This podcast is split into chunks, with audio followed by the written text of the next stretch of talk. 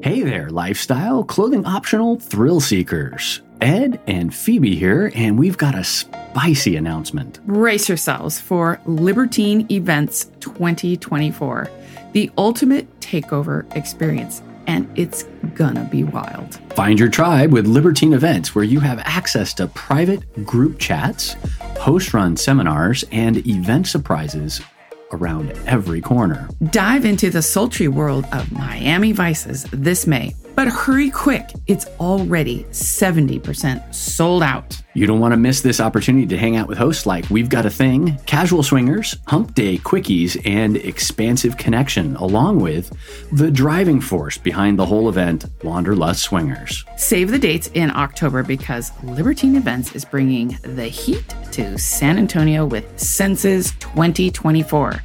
We'll be there, as well as Average Swingers, Mr. and Mrs. Jones, Casual Swingers, Expansive Connection, DJ Life of Spice, and of course, Wanderlust Swingers. Be sure to use promo code SWINGERU, S W I N G E R U, when you purchase your tickets to spice up your experience and support Swinger University. Once again, that's promo code SWINGERU.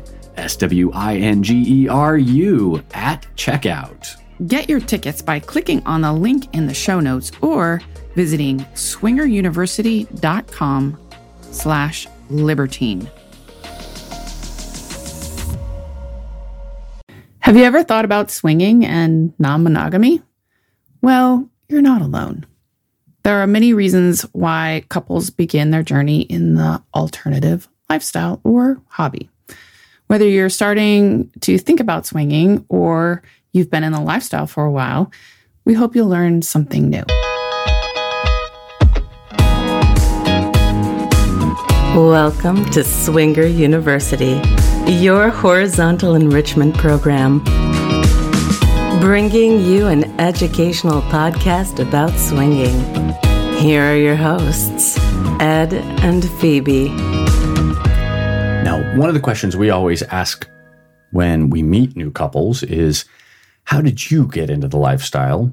It's a great icebreaker and it kind of provides a little bit of perspective in terms of where they're coming from. Exactly. Some people are in a 20 year relationship. Their kids are gone, they're empty nesters, and they want to spice up their relationship. They want to try something new.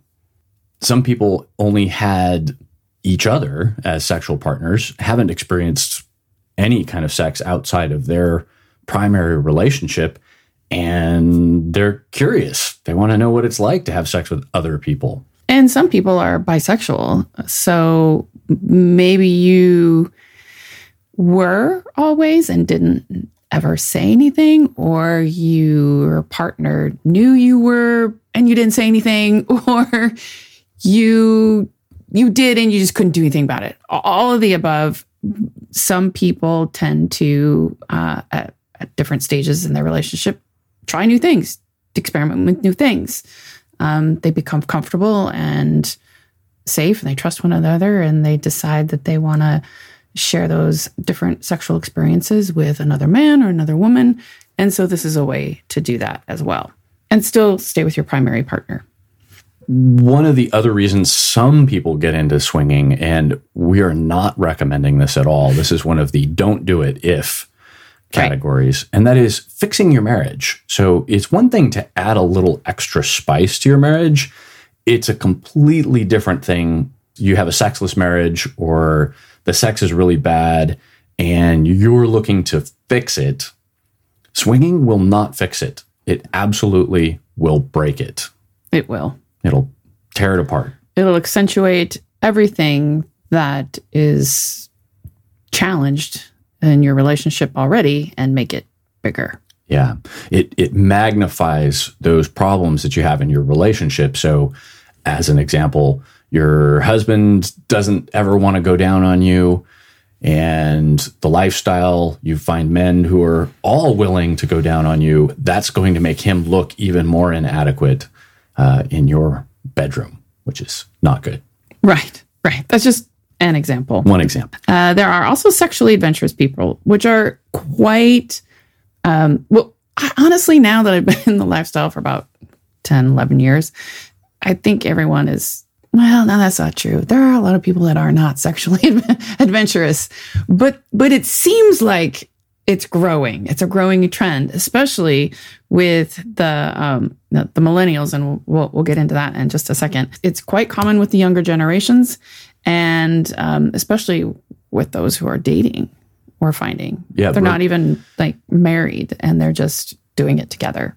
a lot more open mindedness. And we're finding statistically more and more couples are open to extra sex or extramarital sex. And uh, it, it's shown in popular media. There are television shows that talk about it. Right. Lots of examples kind of in popular culture where this is starting to come out. In fact, we were at a party last week where we met a couple that go to parties together, but they're not together. They're, they don't identify as boyfriend and girlfriend. They're both divorced. They're not interested in settling down. They have kids, they have lives, but they enjoy each other's company. They have sex together and they like to have sex with other people together. So for them, it works. It's not defined, but it's defined enough where they have an agreement and it fits within the swinger community where they show up as a couple and they respect one another and care for one another. So it it makes that connection work. It is a little unusual and that's what's kind of cool about swinging is it so many different definitions and ways of doing things and you it's a little challenging sometimes to navigate. Yeah. One of the other experiences that we'd had early on was exposure to our neighbors and their teenagers would throw house parties. yes. We would see flashing lights, loud music, cars parked in front. So we knew they were throwing a party. What we didn't realize was they were walking around naked in their house. So we happened to see through the window that they were running around and basically wrapped in towels and open about all kinds of crazy sexual adventures. Right, right. We were not peeping toms. We were very concerned about the party because we knew they were underage. We did not have the parents' phone number. And we stayed up late to make sure that no one got in their car drunk. Right. And it was a good thing we did because we saw some people leaving with carrying garbage sacks. And so we we were, you know, make made sure that they got home safely and no one was driving drunk. But Right, right. um, I guess we could have called the cops, but I, don't know. We didn't.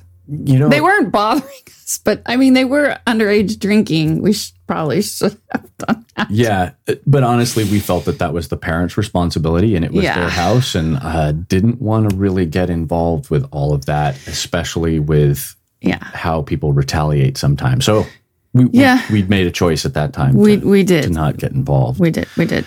Um, Millennials. yeah, this kind of brings out the the kind of the sexually adventurous Mm-hmm. people that are that are starting to come out. And millennials are in that 23 to 28 age range about right now. And you know, they go for it. They really don't care what people think. They're they're out in social media. They don't care if you know that they're a swinger or have sex with other people or whatever they Right. define themselves as polyamorous.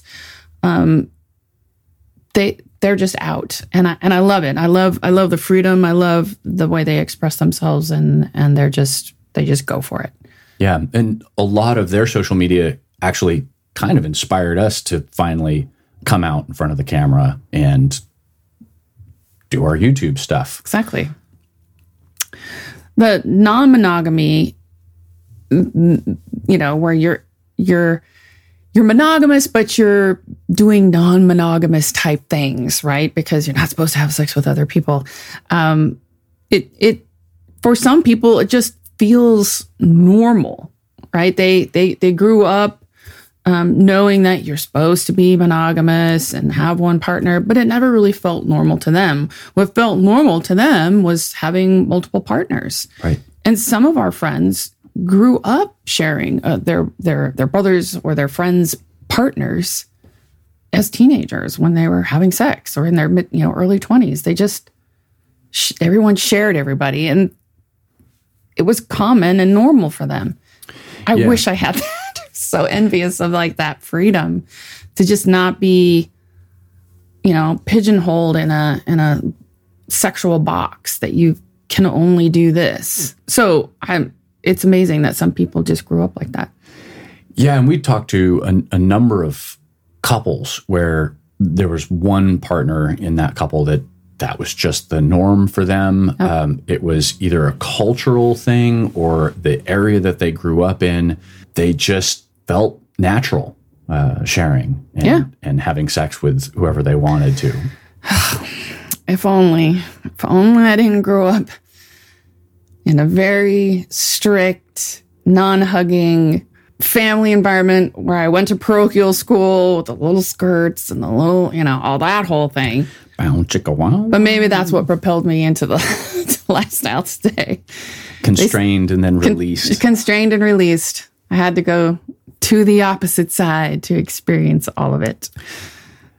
Other groups of people really like to get into swinging because of this sense of control over other people's pleasure. Mm. And it's interesting because you're starting to experience that a little bit more. Mm. But really, there, there's something really sexy, something very hot mm-hmm. about making other people mm-hmm. orgasm. Mm-hmm. And that sense of I'm directly doing something that's causing this other person to experience pleasure. Right. It's it's very hot. Um, it's very satisfying. It's very um gosh, it's like it's so hard to describe. If you've done it, you know it. You know that feeling. It's not it's not an ego thing. It's not it's almost like a euphoria. It's it's that that's that ultimate giving, right? And Yeah. you just you get high euphoric just giving somebody being able to I don't know. It's, it's almost a form of compersion. Now, compersion Yeah. is usually referred to specifically with your primary partner and wanting them to be pleased. But I think even with secondary partners, you're kind of deriving pleasure through their pleasure. yes. So it's it- Yes. it- it's not a control as in like a domination thing. Right. It's a oh my god, did I do that? Yes. I know. And it's super super exciting It and is. sexy. It is. I oof. I am I am loving it. I'm loving it. I'm loving the new experience with with women. Um, I've had that experience with men, but um, my new adventure is with women, and it's it's very it's very titillating. Now, flirting, a lot of people love to flirt. I have not been a big flirt, or at least I didn't think of myself as a flirt. You are a big flirt. Guilty. And- Very guilty of flirting. you love getting your flirt on. So, you know, that's that that brings some of that excitement back into the relationship too, right? You're you're flirting with other couples Right. and then that also creates spark in your own, own relationship. You're flirting with your partner again. It just it's it's fun. It's energizing. It's And flirting stimulates that that primary erogenous zone that most people a lot of people don't think about and that's your brain. And mm-hmm. having that stimulating conversation, having that the double entendres, having those images start to play around in your brain starts to get things moving, right? Mm-hmm. It starts to get the juices flowing. exactly. And what's really nice about the lifestyle, and one of the advantages for flirting is if you can do that without jealousy, because you realize it's just foreplay, mm-hmm. it's just about the sex and the hunt and the, kind of the kindling of that, that spark Yes, that's going to yes. happen. You can do it and you don't feel like there's going to be social consequences for it. You don't feel like you're going to be reprimanded for it. So if you really like flirting, swinging may be in your bag. yes, exactly. Uh, learning new techniques while you're swinging. We have learned so much, so much. Um, for example, different kissing techniques we have learned from some friends of some good friends of ours in Virginia. Um, we have learned different positions, um, like the side scissor position. We've done that, but then someone will throw in a variation to the side scissor. Right. And you go, Ooh, didn't know there was the side scissor with 10% better. So then you have that experience with another person, you bring it back to your partner and you start try it and you're like, wow, that really that works for me. Yeah. Um, what was the other thing? Uh, pressure. You know, pressure on the pelvis where someone holds that pressure or not Right. really moving. So I had that experience once about eight or nine years ago, and it was kind of hard to describe. right. First, I thought it was just the condom, you know, kind of getting in the way, and I liked it. Um, but then I recently had someone do it again to me. They were still wearing a condom, but then I realized it was something different. It was just that hard pressure. And I- liked that more than it, it allowed for some buildup mm-hmm. without the distraction of movement. we haven't played too much with like tantric sex. Right. I can imagine that it is that lack of movement, but more of the pressure and the the closeness and The breathing. yeah, and the breathing aspects to it. And this technique that you're talking about with the the pressure on the pelvis is less of the the repeated thrusting and more of just you know kind of that steady deep pressure kind of holding down and and you know adding sensation to a larger surface Yeah. Yeah. To the whole vulva area, Yeah. which is all all nerve endings for women.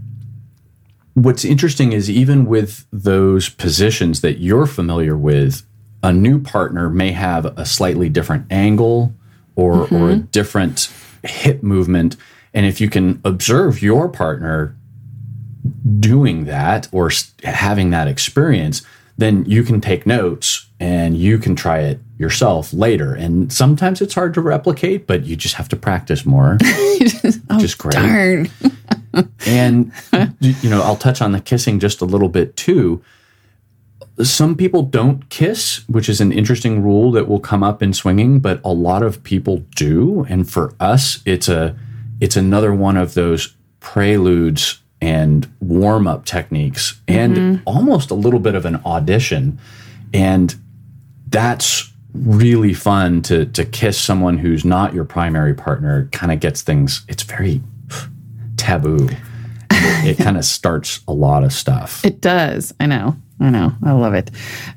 Oral, um, you what we learned about oral was different pressure and different speeds, the flatness of a tongue versus a pointy tongue, um, long strokes versus short strokes. You know, every woman is different. You're gonna you're you're never gonna hit it out of the park with your first, you know, outside of your marriage play partner.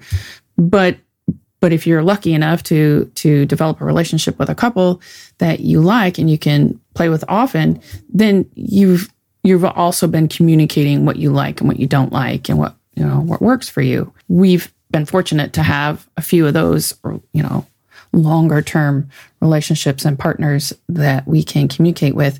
And when we haven't, I just step up and say something. I go slower, longer, harder, whatever. I give very simple, direct directions, and therefore I get to have a better experience. yeah And this is actually a really good example of how you can practice a technique in an an alternative play situ- situation a situation not with your primary partner but it lear- it forces you to teach yourself to ask for what you need and explain what feels good and explain what doesn't feel good.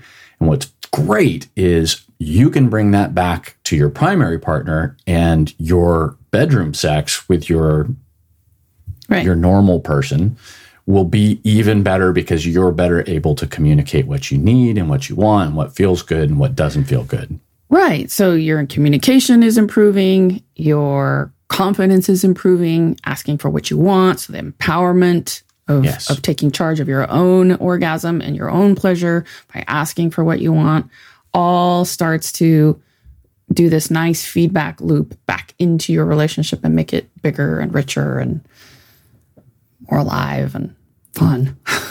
and more exciting. We hope you enjoy this re recorded version of our first podcast. Hopefully, we have provided you with some examples to stimulate your imagination and inspire you to have meaningful conversations with your partner. Maybe we'll see you at an event.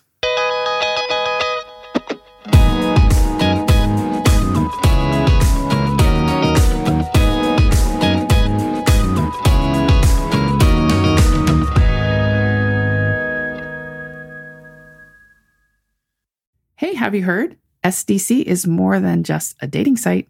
They have expert contributors and educators like us and from all around the world to guide you in everything from how to talk to your partner about swinging and the different kinds of open relationships. You can also find out what you need to know before opening up your relationship, common swinger conflicts, and how to resolve them. Have you ever wanted to know what a swingers club is like? How to meet other swingers? Find a unicorn? Be a hot wife? Well, you can find all that information as well and much, much more. Check out SDC by clicking the link in the show notes and get your free seven day membership.